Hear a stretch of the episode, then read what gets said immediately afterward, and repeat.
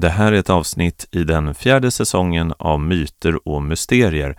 Säsongen har rubriken Sagorna. Jag heter Erik Skylt och gör de här programmen tillsammans med idéhistorikern och humanekologen Per Johansson. Hela den här säsongen har finansierats med hjälp av crowdfunding. Innan vi drar igång dagens avsnitt skulle vi därför vilja rikta ett särskilt tack till Hallström PR, kommunikationsbyrån för samhällsbyggare.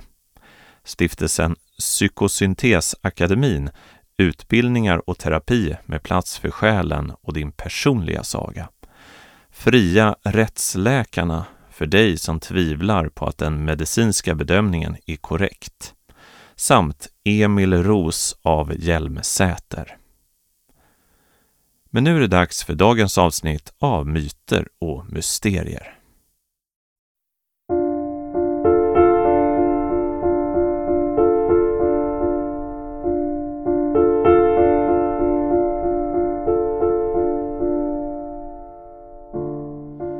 Hoppet var i princip ute.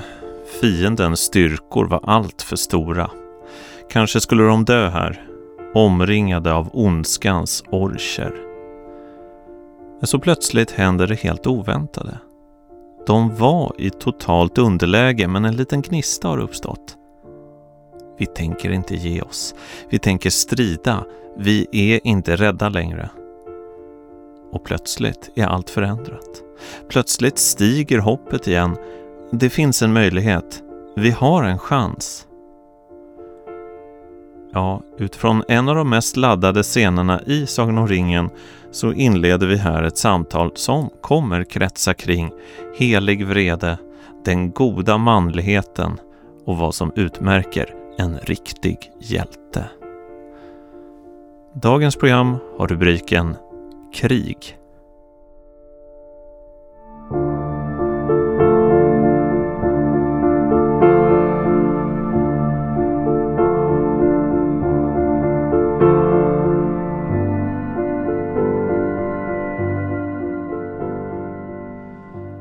Det är ju så att jag och min flickvän, vi har ju eh, tagit och eh, läst Sagan om ringen nu under ett halvår faktiskt. Högt för varandra. Vi har liksom turats om att eh, läsa. Det har varit ganska trevligt faktiskt. Ett, ett, ett fint sätt att ta sig an böckerna. Eh, men så hände någonting märkligt när vi kom till kapitlet eh, som heter Helms klyfta eller slaget vid Helms klyfta. Jag tror kapitlet heter Helms klyfta. Och i historien är det då att eh, de är Gandalf och Aragorn och eh, Gimli och Legolas. De är landet Rohan som är någon slags hästfolk men också lite vikingakänsla.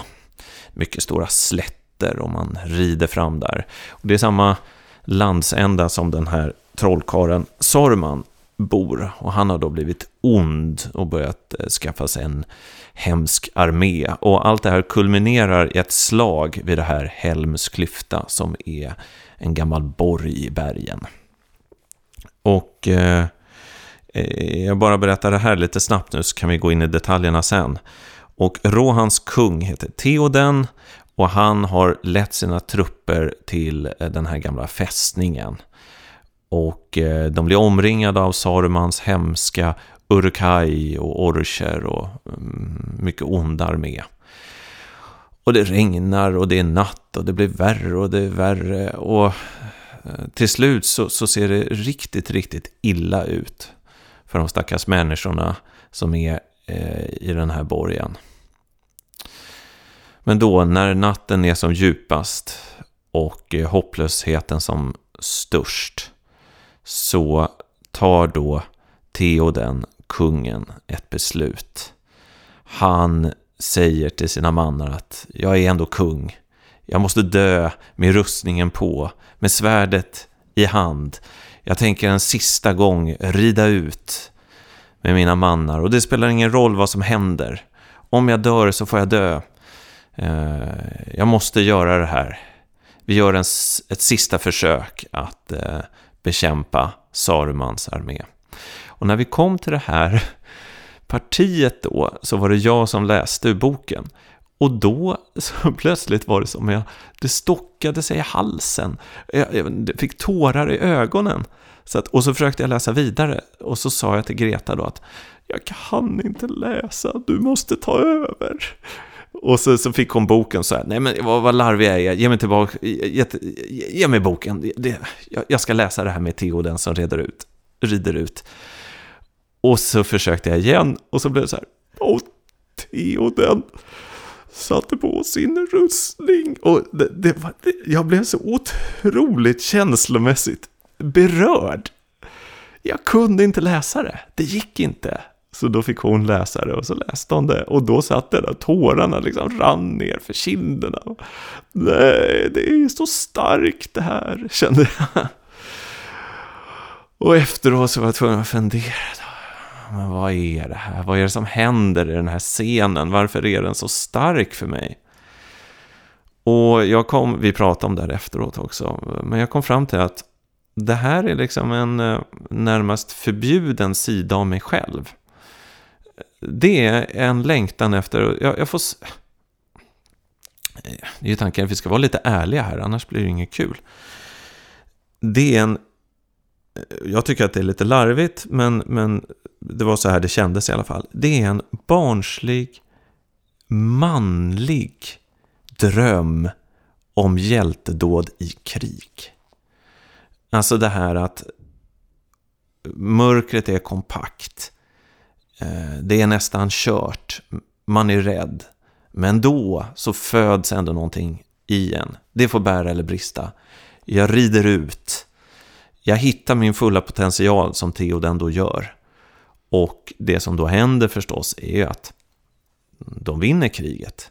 De får lite hjälp från skogens folk och, och Gandalf kommer tillbaka med Eh, lite trupper och sådär. Men, men eh, det, det, väsentliga var då att Theoden trotsade eh, eh, alla olyckskorpar som sa att det var kört.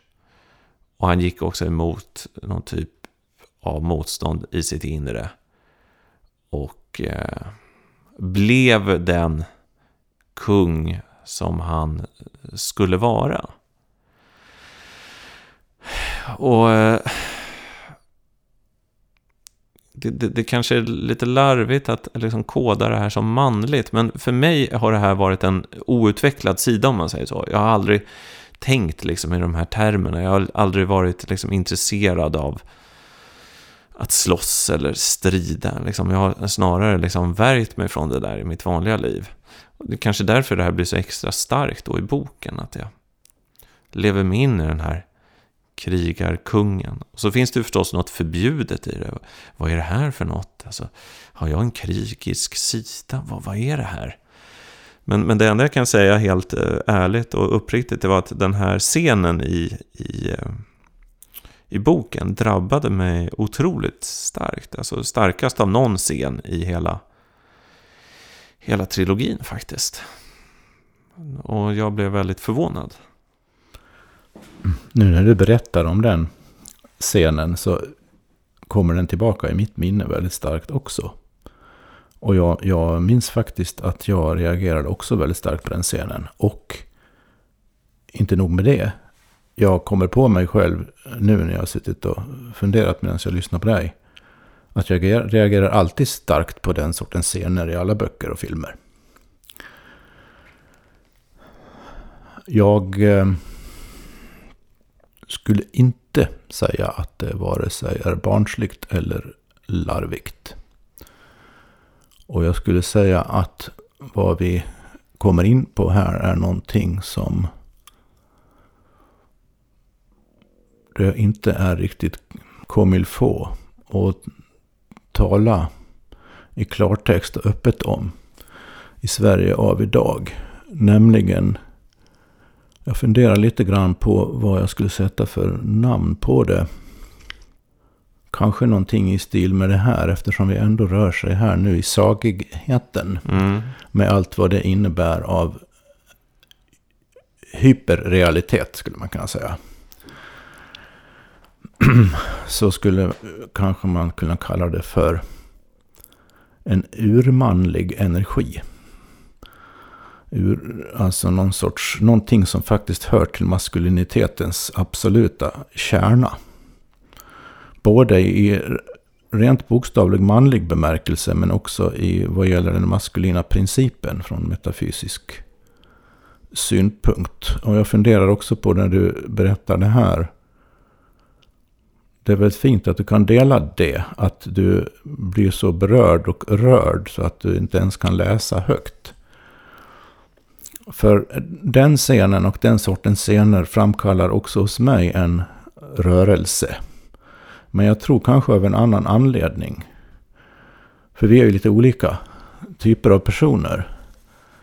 Eh, jag, jag får, jag, det grips av två känslor samtidigt. Den ena känslan är att jag fylls av, eftersom jag, jag, jag lever mig in i det här, jag är i den här berättelsen, jag är när jag läser om Theoden här nu, då jag är så att säga Theoden. Så jag känner av de energier som i mig själv som besjälar honom och som kommer till uttryck i berättelsen. Och hur hans förvandling och handlingskraft beskrivs. Då känner jag två saker samtidigt. Det ena är att jag fylls av en väldigt beslutsam energi. Ska besegra de där jävla orcherna. Och, och kosta vad det vill. Och där, där är vi inne på någon, liksom någon sorts eh, innebörd i den här ur, urmaskulina principen ett, ett, ett totalt självövergivande kraftfullhet och mod om man så vill. En, en, mod kan betyda många olika saker men det är alltså en, en total oförvägenhet fylld av förgörande, i förhållande till fienden, förgörande aggressivitet. Rörelsen jag, jag, jag också känner har att göra med övervinnandet av den svaghet som hindrar den oerhört starka riktade energin att komma till uttryck. Alltså att äntligen släpper hämningen. Och det intressanta i, i det här fallet i, i eh, sagans värld är ju att eh, Theoden har ju faktiskt varit deprimerad. Och det här hänger då ihop med det som vi talade om i förra, förra programmet, att eh, det finns en viss typ av ondska som, som då korrumperar och så finns det en, en annan typ av ondska som bara skrämmer och är fasansfull, men så finns det också den typen av ondska som säger att allt bara är meningslöst. Och den ondskan har då Theoden länge varit fast i. När han i ett kapitel tidigare träffar Gandalf framförallt, så är han liksom djupt, djupt nere i ett mörker. Han är passiv, han är fortfarande kung men han kan inte ta några beslut. Uh, han uh, har förlorat allt hopp. Och i filmen är det här ganska fint gestaltat, att det liksom i princip växer spindelväv på honom. Han är liksom, han, han är så gammal och, och grå. Eh, och sen så misslyckas då eh, Ormtunga, som är då den som har lett in honom i mörkret på uppdrag av Saruman. Han misslyckas att ta alla vapnen från de här hjältarna som kommer in i kungens sal. Så att eh, Gandalf har kvar sin stav och då blir Ormtunga väldigt rädd. Nej, ni skulle ju tagit staven också, för att med den här trollstaven så lyckas då Gandalf befria Theoden från den här eh, förbannelsen då. Eh, och då vaknar han upp och sen så, han är liksom lite förvirrad, men så kommer han på att jo men det finns ju lite hopp och någonting kan jag göra. Och det är då det, de här trupperna drar iväg till eh, Helms klyfta. Men det är ju först där i borgen, när det ser som mörkast ut, som han gör det riktigt heroiska. När han liksom eh, sätter allt på spel och, och rider ut. Eh, för att det, du har helt rätt. Det han, han övervinner där alla tvivel. Och eh, han är ju då självutgivande. Han, han, han bryr sig inte om han dör. Eh, bara, men han måste göra det rätta. Och han måste då dö med svärdet i hand. Och det som är så skönt i den här sagans värld, det är att ondskan är så ond. Så man, här kan man faktiskt få leva sig in i eh, en situation där, där eh, det här eh, kriget är, är liksom nödvändigt, om man säger så. Så är det ju inte alltid i denna värld. Där finns det lögner och det finns saker som gör det mer komplext. Men jag måste säga att om inte Theoden hade ridit ut där, då hade hela hans eh, folk blivit slaktat och Saruman hade bara spritt sin ondska i världen. Så att han gör liksom 100% rätt. Här, här har, kommer du in på någonting som gör det möjligt att tillföra lite ytterligare djup i, det här, i den här eh, tankegången.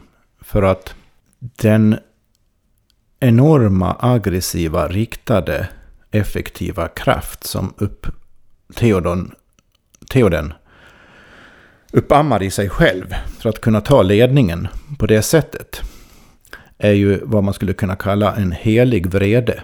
Den är alltså moraliskt oantastlig. -hmm. Den är, den, det finns ingen moralisk ambivalens överhuvudtaget. Det, är det, det goda måste förgöra det onda. Ja. Och det goda kan inte förgöra det onda genom att vara snällt mot det onda. Nej. Det onda måste till intet göras Nej. av det goda. Mm. Så helig vrede är ett begrepp som har en, en, en, ingen moralisk ambivalens i sig överhuvudtaget. Eh, sen tänker jag på det här när jag sa att det här är en urmaskulin prin, eh, prin, princip eller energi. Nu eh, har ju vi ofta varit inne på den linjen också, vilket jag definitivt håller fast vid att om man pratar om maskulina och feminina principer så är ju de i sig inte könsbundna. Däremot tror jag kanske, eh, om jag provpratar lite här nu, att de yttrar sig på olika sätt i eh, män respektive kvinnor. För Theoden är ju väldigt bra exempel. För att vad är, det som utmär- vad är kontexten för hans heliga vrede? Den är social.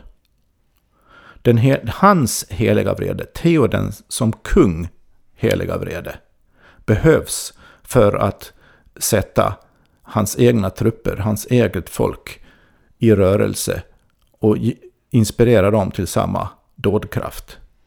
Så att det är alltså en, en, en eh, det, det, är inte en personlig skyddssak för Theoden, utan det är en kollekt. Han går i spetsen för han pekar ut en riktning genom sitt beteende. Nu är det det här som gäller. Mm.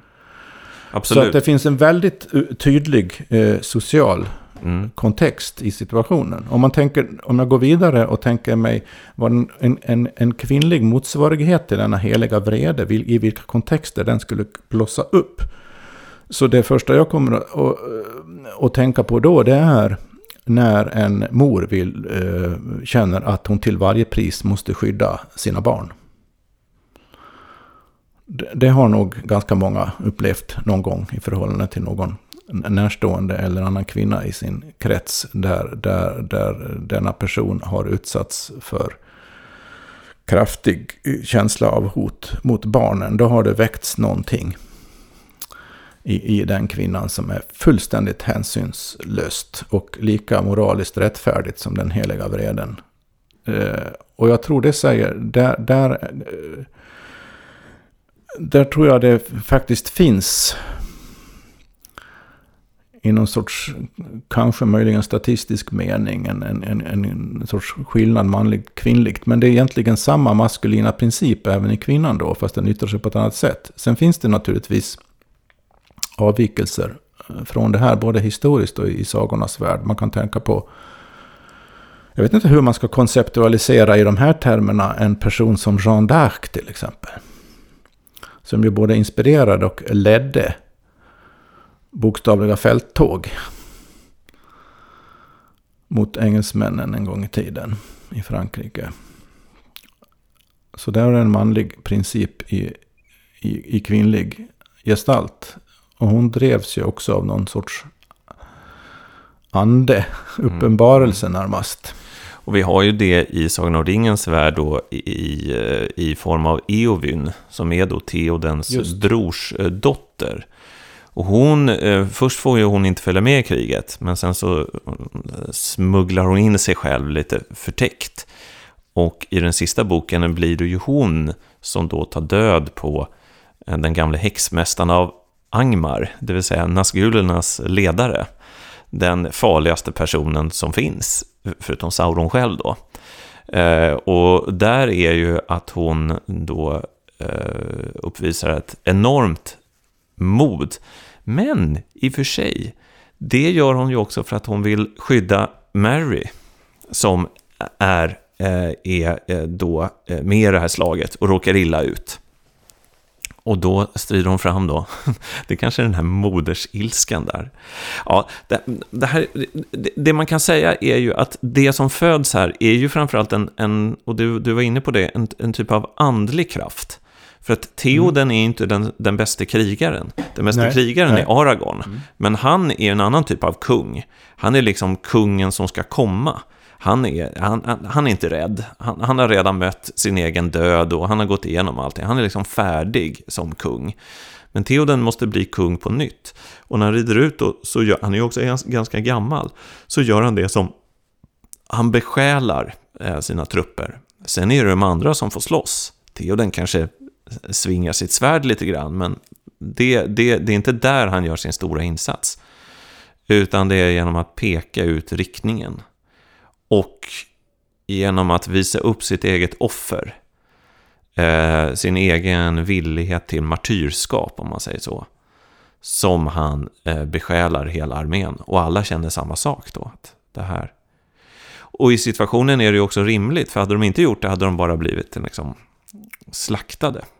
Så här långt i provpratandet så eh, börjar det bli ganska tydligt att det viktiga i det vi har sagt hittills här nu är inte det som har med det mera i mera bokstavlig konkret mening med det manliga och det kvinnliga att göra. Även om det har definitivt beröringspunkter på olika sätt i, i det där. Det viktigaste är i det jag känner att det är, är värt att komma åt närmare är att det handlar om eh, en både riktad, inspirerande och ondskebekämpande aggressivitet. Det är med andra ord en, som du sa nyss, en andlig kraft vi pratar om här. Som kan besjäla eh, en person eller inte.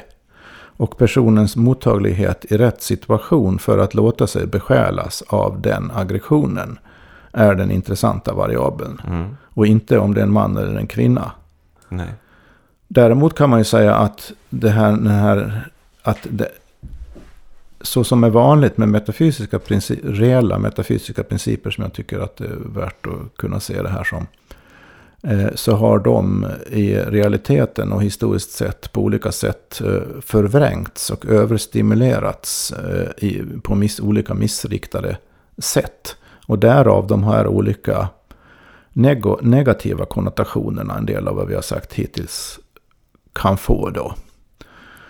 Eh, som kanske ligger bakom att du säger sådana saker, att du tycker att det är barnsligt och larvigt och sådär. Det är en sorts eh, nästan moraliskt avståndstagande från, från ehm, avarter av, av det här. Men det egentligen intressantaste på ett djupare plan är ju det här vilken, vilken roll spelar den här sortens inspirerande, ondskebekämpande aggressivitet och är det så att vi, oavsett kön då, och är det så att, att vi i vårt eh, samhälle idag, så som det ofta verkar vara, lider i, på sätt och vis brist på det. Brist på den sortens andlig styrka och mod. Mm. Men och man, gå i bräschen. Men är inte det en av de, eh, en, en del av den moderna världens trauma, att den här kraften kan missbrukas? missbrukas och har också missbrukats. Ja, men ta det krig som i modern tid har, har ja, det här, där det missbrukas kanske allra mest. Det kanske alltid missbrukas lite grann i alla krig, men jag tänker på Vietnamkriget. Som är då en fortsättning på liksom de tidigare krigen i, eh, under 1900-talet. Men det kriget är egentligen meningslöst. Och man försöker då i USA frammana en patriotism Precis på samma sätt som man gjorde under andra världskriget. Liksom. Världen ska räddas och det här är väldigt viktigt. Och... Från kommunismen i det fallet. Mm, precis. Men eh, många av de eh, soldaterna som kom till Vietnam eh, blev ju totalt desillusionerade när de väl anlände. För Mm. de förstod att det här är meningslöst. Det här är, det här är, det finns inget, det finns ingen mening i det här kriget. Det är liksom, det handlar om något annat än det vi trodde att det var. Det, vi- det är inte att vi rider ut en sista gång för att försvara vårt hem. Det är inte det. Utan det är snarare en, en onödig slakt av, av det här folket som i den här delen av världen som, och vi bara hamnade här. Och det leder ju till en enorm cynism. Och, och efter det så är de flesta uppfostrade med att det finns någonting falskt i de här eh, buden. Ja. Och, och det gör ju också, jag menar nationalismen har ju använts så jätteofta för att liksom frammana den här känslan i folk för att de ska dra ut. Men, men egentligen var det bara en krigsherre som ville lägga under sig något nytt rike. Så det var egentligen, det var falskt i grunden. Det finns definitivt en, en, en anledning att uh, uh, ha en viss uh, försiktighet och urskiljning när det gäller det här. För att om, om, om det vi pratar om här nu då, vilket jag menar att det är, reella andliga, andliga i en, i en icke... Alltså, andlig för mig betyder att det också finns en, en, en kroppslig konkret sida av det hela. Det, det andliga är inte okroppsligt, det andliga är inte skilt från denna världen egentligen. Eh, Men det är inte materiellt på samma sätt som... Vi behöver inte gå in på den metafysiken nu. Va? Men alltså om, om, låt oss kalla, istället för att använda det ordet, låt oss säga att det är en, en, en eh, viss typ av kosmisk energi som eh, manifesterar sig i personer på det här sättet i form av, i sin renaste form som helig vrede. Låt oss säga att den här heliga vreden som griper Theoden och andra personer i det läget och får de här i, egentligen i det stora hela goda konsekvensen, nämligen att ondskan bokstavligen bekämpas och åtminstone för det tillfället tillintetgörs. Då har vi att göra med någonting opersonligt. Som det är upp till personens urskiljningsförmåga att avgöra i sin kontext, i sitt sammanhang, när den är berättigad. Inte som ett argument, inte som ett bud att följa, utan som en inre urskiljning. Och det var det som hände med Theoden. Och det är det som gör mig rörd. Att han uppfattar i den stunden behovet av exakt den urskiljningen. Att nu måste jag lägga av mig den här spindelvävstäckte, depp, deppige Theoden och låta mig fyllas med den här kraften. Mm. Och därmed ge- anger han en riktning för sina, sitt folk. Men skulle man då kunna, jag, jag, tänker här hur man ska göra det konkret i ett vardagsliv. Eh, om man då, termen låter ju lite, men, men, men det, det, det får vara så i det här avsnittet att, att det i mina öron låter lite märkligt när man talar om en, liksom en positiv manlighet. Det, det finns så många schabloner här, men alltså, män eh, bär, kan bära på mycket aggressivitet och våld.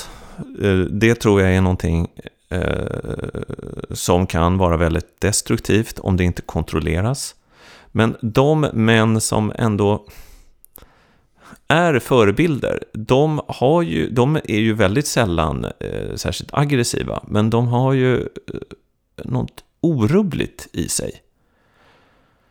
Det, jag tänker att det är den där orubbligheten som också eh, hänger ihop med någonting eh, okorrumperat, alltså någonting som inte kan Man skulle kunna säga så här då, Mm. att den, den, den heliga vreden är det så att säga extremuttrycket. För att det, det finns ju, den är ju orubblig.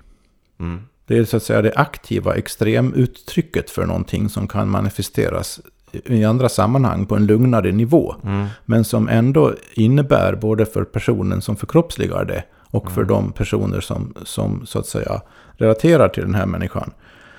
Eh, har samma grad av orubblig beslutsamhet mm, i sig. Men som inte gör ett ytligt aggressivt intryck. mm, Men som också är latent kapabelt mm. att aktivera aktiveras i, i, i så att säga i, i, i, i um, kraftfullare for, Mm. form. Men vänta, är det inte det här det handlar om? Eh, alltså ett tillstånd utan rädsla. Ja. Är det inte det det är? För att om, om, om, vi, om vi talar om den, den, den positiva och den negativa man, manligheten, så är ju de män som eh, använder sitt våld på ett negativt sätt, är ju ofta de som av någon uh, anledning är väldigt rädda. De kan vara rädda för att de egentligen är svaga, som ja. försöker dölja det här bakom ja. våldet. De är rädda för att hamna lägst ner i hierarkin. Eh, de, är, de kan vara rädda för massa, massa olika saker. Det, det, kan vara på en djup psykologisk nivå och man är rädd för att visa sin, sin svaghet eller skörhet. Det kan ju vara gentemot en partner också. Men den som inte är rädd finner ju en annan typ av styrka som egentligen är mer andlig än liksom den kan ju vara kroppslig också, men... Ja, det må, det man måste ju manif- även om den är andlig, även om energin är andlig så att säga, mm. det vill säga har en djupare och vidare dimension än det materiellt påtagliga eh, existensen, så måste den ju ta sig ett kroppsligt uttryck för att kunna verka. Mm men Det är lite som jag, jag eh, eh, har en kompis som håller på jättemycket med sån här MMA-boxning eller brottning. Jag vet inte riktigt vad han gör i detalj, men han, han håller på mycket med sånt. Jag tycker han är ganska trygg i sin manlighet. Och då frågar jag honom så här, har du blivit säkrare nu när du liksom känner att du, du kan slåss och så? För det, där, det här är för mig en helt okänd värld. Liksom. Jag, jag är ju... Jag, Jag, jag, det, de där sidorna inom mig är underutvecklade verkligen. Men han, sa, han svarade ganska bra. Att han, han sa att nej, men jag är fortfarande eh, liksom, jag, jag vill inte slåss med någon och eh, jag har inte blivit mer aggressiv. Och, och egentligen har det här inte förändrat mig så mycket. Men jag är inte rädd längre för att få stryk. Så att han berättade då om någon situation om man var på någon bar och så kom det in någon som var hotfull. Då var han så här, det var inte direkt att han ville liksom konfrontera honom och, och bli någon slags hjälte. Men han visste att om den här killen skulle komma fram till honom och bråka med honom och han skulle få ett slag så skulle det inte vara så farligt. Förstår du? Att han, mm, har liksom, han, han, han har genom att möta våldet under kontrollerade former så har det gjort honom mindre rädd för det. Och han har också kommit bort från skammen som finns i att bli utsatt för våld. Som, som jag skulle säga att om jag hade blivit misshandlad på gatan, jag skulle bli så rädd så jag inte skulle våga gå ut. Jag skulle också känna en enorm skam, för jag skulle känna att nu är alla ute efter mig och gud vad svag jag är, jag kan inte ens försvara mig själv. Liksom. Och där finns det en typ av skam. Men här, jag är så pass eh, Ah, eh, gammal så att jag har eh, växt upp i en annan tid. Eh, en, en tid som är väldigt annorlunda den barn växer upp i nu. Eh, när jag var, säg mellan småskoleåldern, ska vi säga mellan 7 och 12 sådär. Så var det, var det liksom ingen som ondgjorde sig över eller la så stor vikt vid att eh, pojkar småslogs och brottades och, och, och höll på och lekte krig och sånt. Till skillnad från flickorna som höll på med andra saker. Och där, här tror jag vi har någonting i, i stort sett en ganska rejäl könsskillnad i och för sig. Även om, om vi kan prata om principer också. Men, men för att det är någonting i hur pojkar och i förlängningen män relaterar till varandra socialt. Alltså en sociala situationer som bara består av pojkar och män. För att där gäller det att etablera en hierarki. Där alla vet eh, vem som är kapabel till vad. Och, och, och det där experimenterades fram och prövades fram på skolgårdarna förr i tiden. Eh, och en del kom i kläm då och blev eh, i, i, dålig mening aggressivt liksom mobboffer och så vidare. Och, och det, det, det, är verkligen ingenting jag försvarar. Och, och, det finns liksom avsidor av det här. Men normalt sett, och jag, i, i min erfarenhet under min uppväxt så var det väldigt ovanligt faktiskt att, eh, att det ledde till någon sorts allvarlig allvarliga skador. Vad man däremot visste var att man visste vem som var kapabel att brotta ner vem. Och eftersom man faktiskt brottades också eh, och ibland slogs lite mera kännbart så visste man också att även, även om man fick sig sina törnar och blåmärken så var inte det hela världen. Nu var inte det liksom på MMA-nivå såklart. Men principen att man... Att, att och, och, och, det fanns ett, en sorts lugn alltså det betyder ju också att de här liksom brott, bråk, brottningsmätarkrafterna, uttrycken, tendenserna, impulserna eh, fick sin, sin, sin ram, hade sin ram. Det fanns också oskrivna lagar som var väldigt stränga. Det var att om, om jag var ganska storväxt i tidig ålder nu är jag inte sådär jättestor växt, men relativt sett var jag ganska stor växt på den tiden. Från de andra pojkarna. Så att jag hade ganska lätt att brotta ner de andra. Så det, och det visste de eh, om då. Och så fanns det, det, fanns det en, en tydlig, väldigt tydlig oskriven regel som sa att om, om, om, om jag då, säger vi, hade brottat ner någon, så sa han, jag ger mig. Då var det slut, då var det klart. Så det var, det var aldrig någonsin frågan om att någon gick, som gick, gick över någon våldsgräns och bokstavligen skadade någon annan. Utan det var, det var ett mätande av, av, av krafter helt, helt enkelt. Men, finns, men leder inte det här bara till, eh, vad ska man säga, den starkes rätt? Att det är den som... Jo, men alltså på den nivån, så, eh, alltså den sortens mätning tror jag sker instinktivt närmast, eh, automatiskt oavsett. Det är det vi gör. Vi människor, oavsett kön nu också, mäter eh, varandra socialt. Spontant, direkt. Hela tiden. Och om, om den mätningen inte er, riktigt erkänns eh, eller manifesteras på något sätt. Så hamnar vi i en sorts hycklerisituation. Där vi låtsas att den ena är egentligen inte överlägsen den andra. Och så vidare. Men alla vet det i alla fall.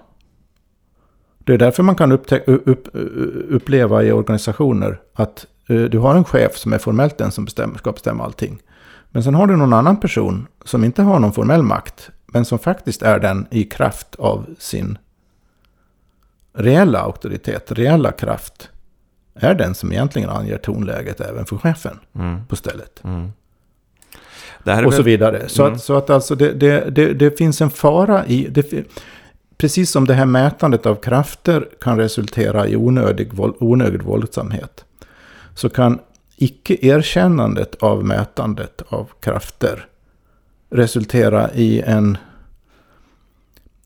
en, sorts schizofren situation. Där man, där man å ena sidan säger att ja, men man, ska, man ska inte bråka, man ska inte vara slåss, man ska inte vara osams, man ska inte...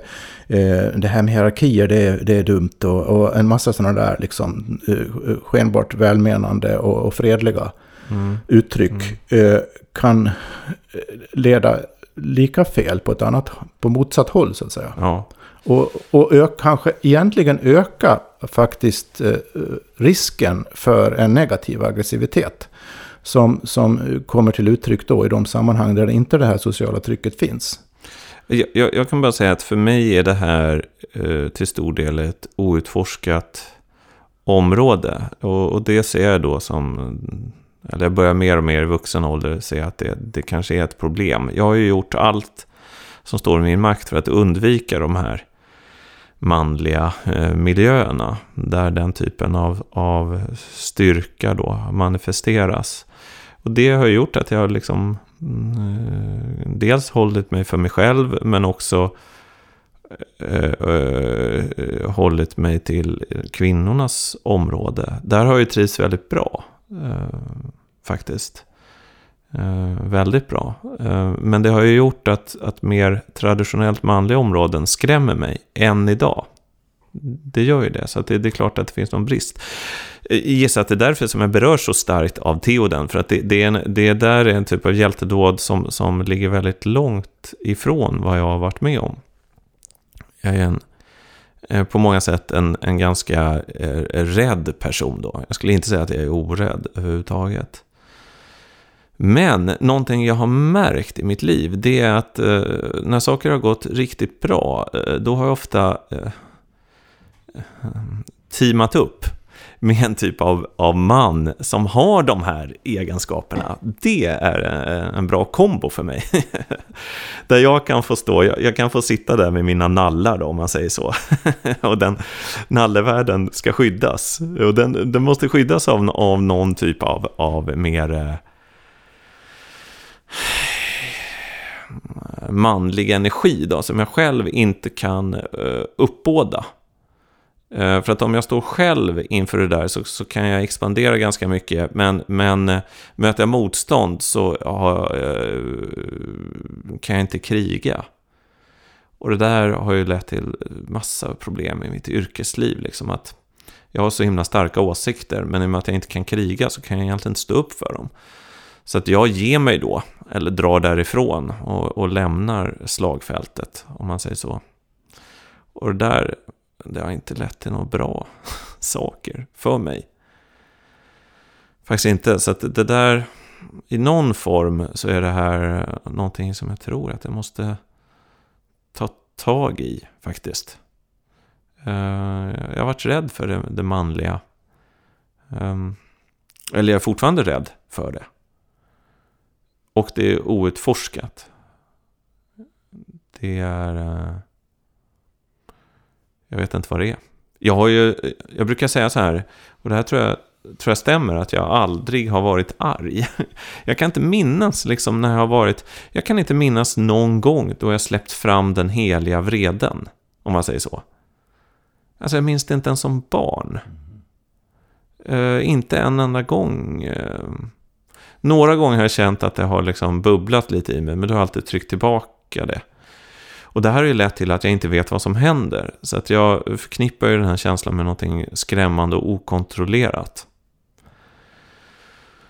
Eh, och jag funderar väldigt mycket på vad jag ska göra då i vuxen ålder för att få fram det här i någon typ av kontrollerad form. Det är mycket möjligt att det kan komma en typ av situation där det här dyker upp ändå. Men, men nu har det gått, gått 41 år utan att det har skett. Sen har jag ju andra strategier för att ta mig fram i världen förstås. Det är, jag, jag kan säga att är man lite skicklig så går det att undvika nästan alla sådana här eh, krigssituationer då. Konfliktsituationer. Men, men eh, det är väldigt jobbigt. Det tar så mycket energi. Och man eh, tar rätt mycket stryk också på lång sikt faktiskt.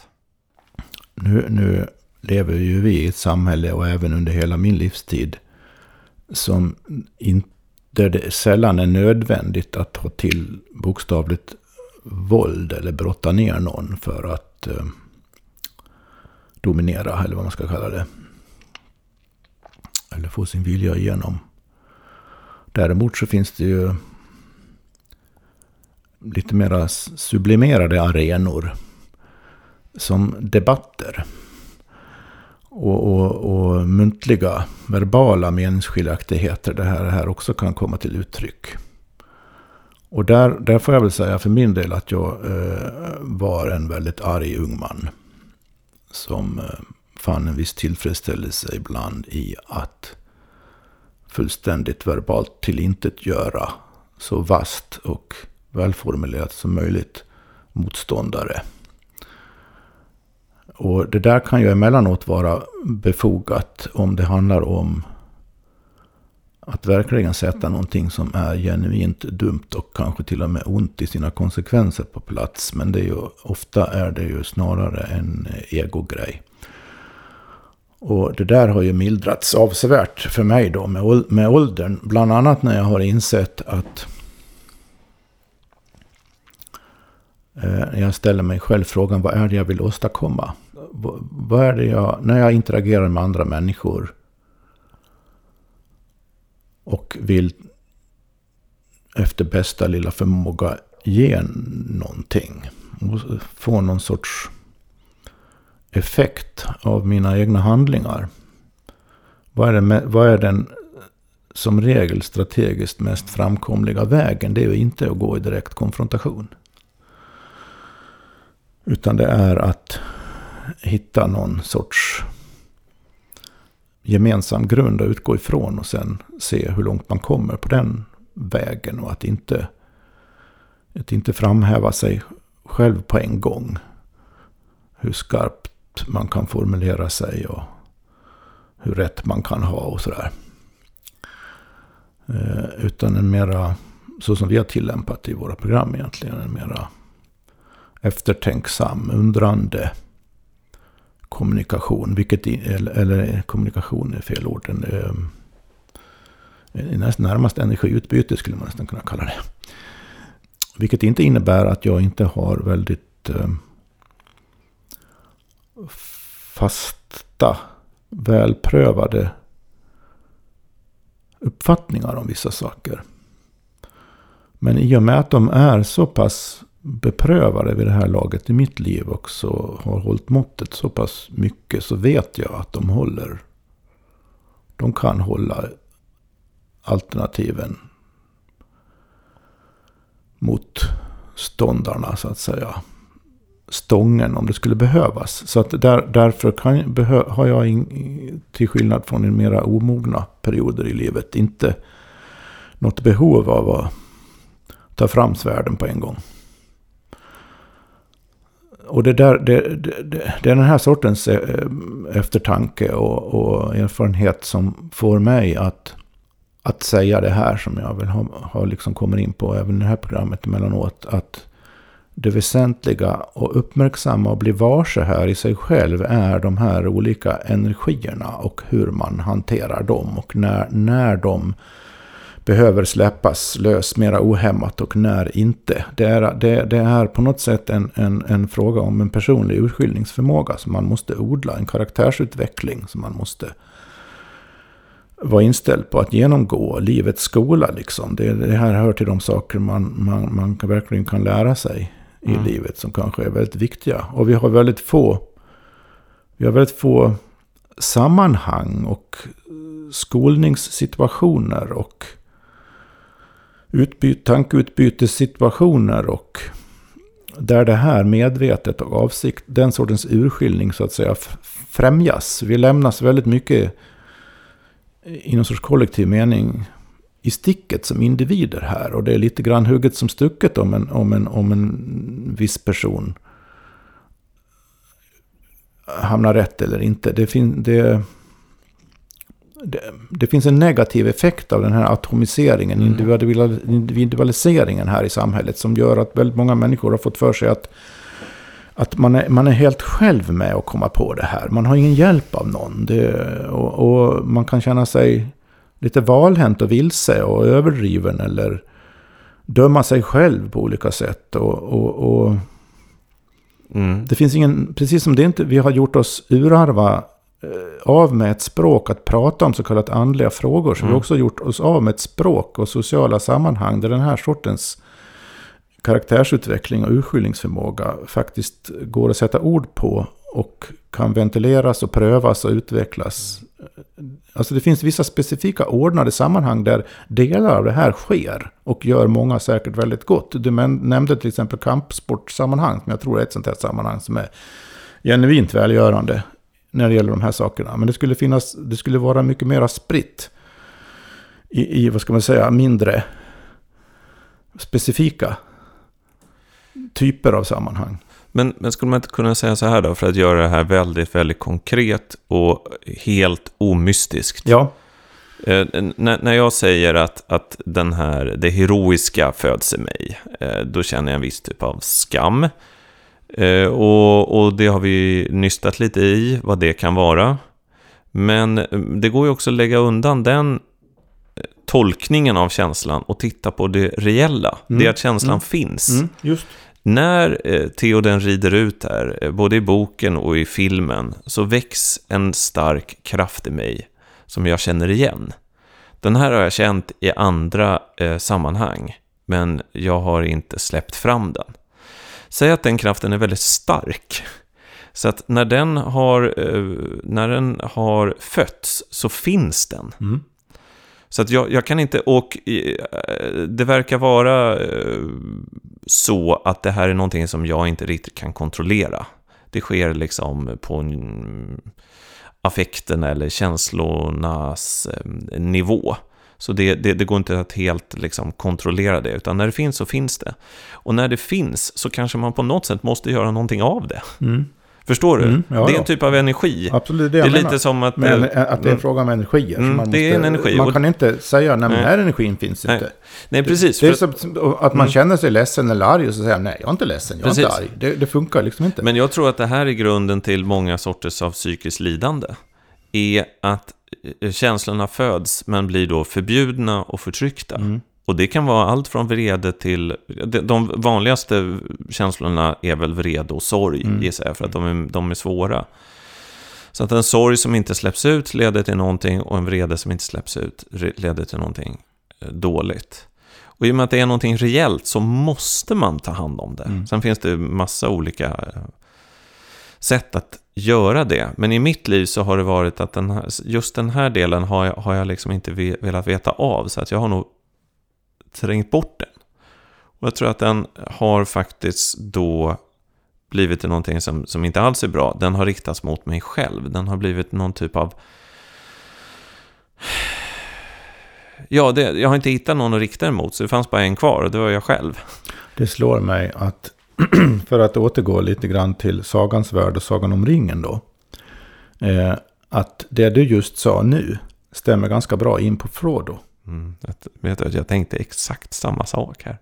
Och om man, om man funderar på ja, vilken, ja, vilken karaktär i Ja, Sagan om ringen som representerar den där oerhört stabila, Mm, eh, om man så säger maskulina, ja, eh, energins så att säga stabila, icke missriktade form. mm, Som inte behöver ta sig några storvuliga uttryck. Men som latent finns där att ta till med en oerhörd kraft. Vilken karaktär i Sagan om ringen representerar det? Och Det finns ju en person som eh, verkligen gör det som man knappt tänker på. Att det är det, det han faktiskt är i många avseenden. Och jag tror du förstår vem jag tänker på. Jag Mm. tänker på Sam Gamgi. mm, mm, Hos honom finns det en visshet i hans egen beslutsamhet, i hans egen lojalitet mot det som har ett högre värde. Det, eh, och hans... Eh, det, finns en, det finns en orubblighet mm, i hela hans uppenbarelse, Mm. rakt igenom hela historien. mm. Men är det inte där, eh, nu, det här är ju nästan som att vi är inne i, i någon typ av mystik här, skulle jag säga, höll jag på att säga. Det är det, vi ska, det, är det det ska vara.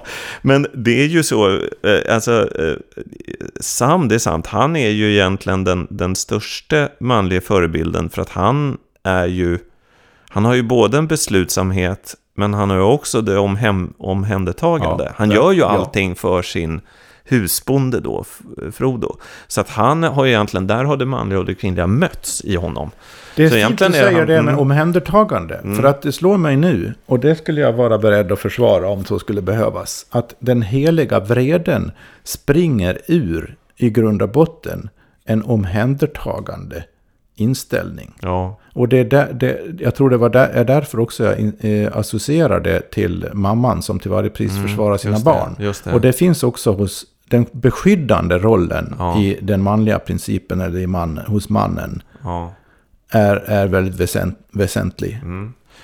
Tänk då också på, bara kort, vad, vad jag berättade i, jag tror det var all, allra första avsnittet, det här slaget vid Stalingrad. När man började med att, att de, som, de som deserterade sköt man och sen sköt man familjerna. Men det var först när Stalin kom på att nej, nej, nej, det här är det stora fosterländska kriget. Det är moder Ryssland som ska försvaras. Det var ju faktiskt sant på något sätt, Ja, för att Tyskland det. Var det? ville ju faktiskt lägga eh, Sovjet eller Ryssland under sig och förslava Ja, dem. ja. Så att i det fallet var det ju sant. Det var. Och det väckte ju då eh, den heliga vreden, helt klart. Ja.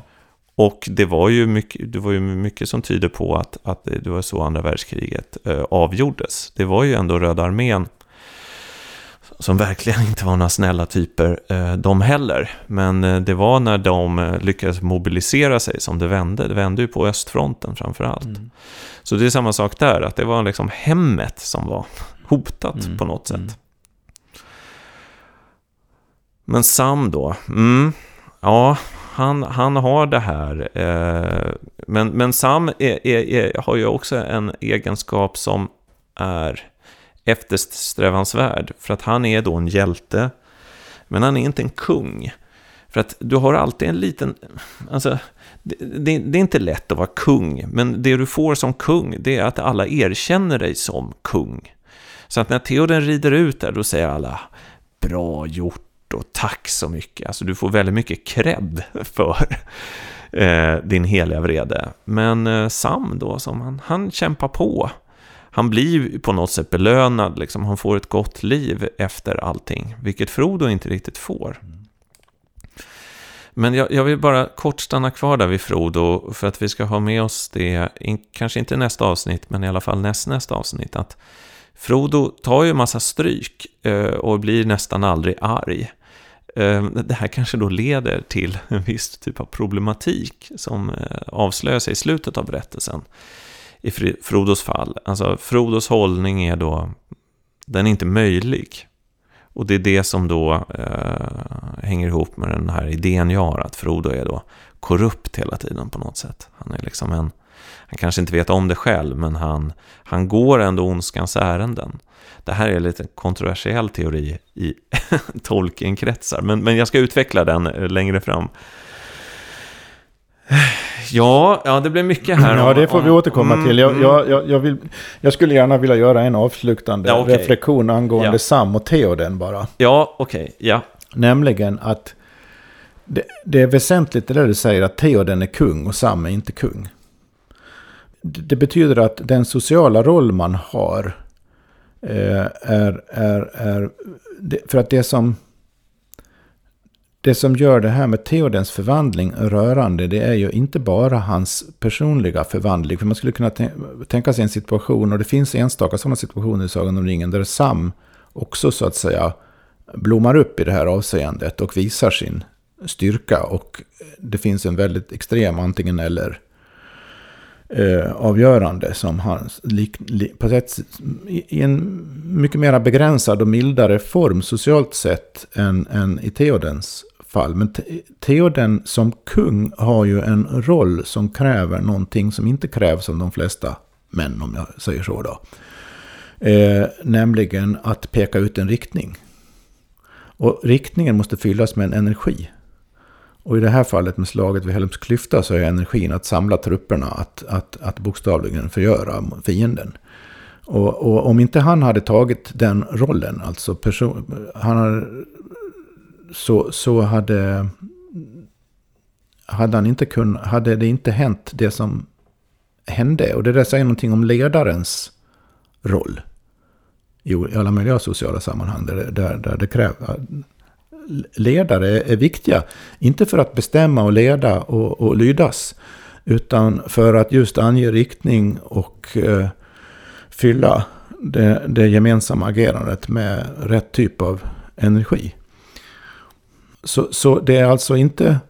Det är sam, jag vågar hävda att det är samma energi i Sams och Theodens fall. Mm. Men i och med deras olika sociala roller så tar den sig olika uttryck. Du har hört ett program om myter och mysterier. Avslutningsvis vill vi särskilt tacka Campfire Stories, en plattform för podd och film som vill inspirera till en värld i social och ekologisk balans. Marianne Holmberg som erbjuder Framtidskartan, en individuell guidning för dig som vill reflektera över din livsberättelse fram tills nu och rita kartan till din framtid. Fotografen Aron Mattsson samt vår webbmaster Ludvig Lindelöv.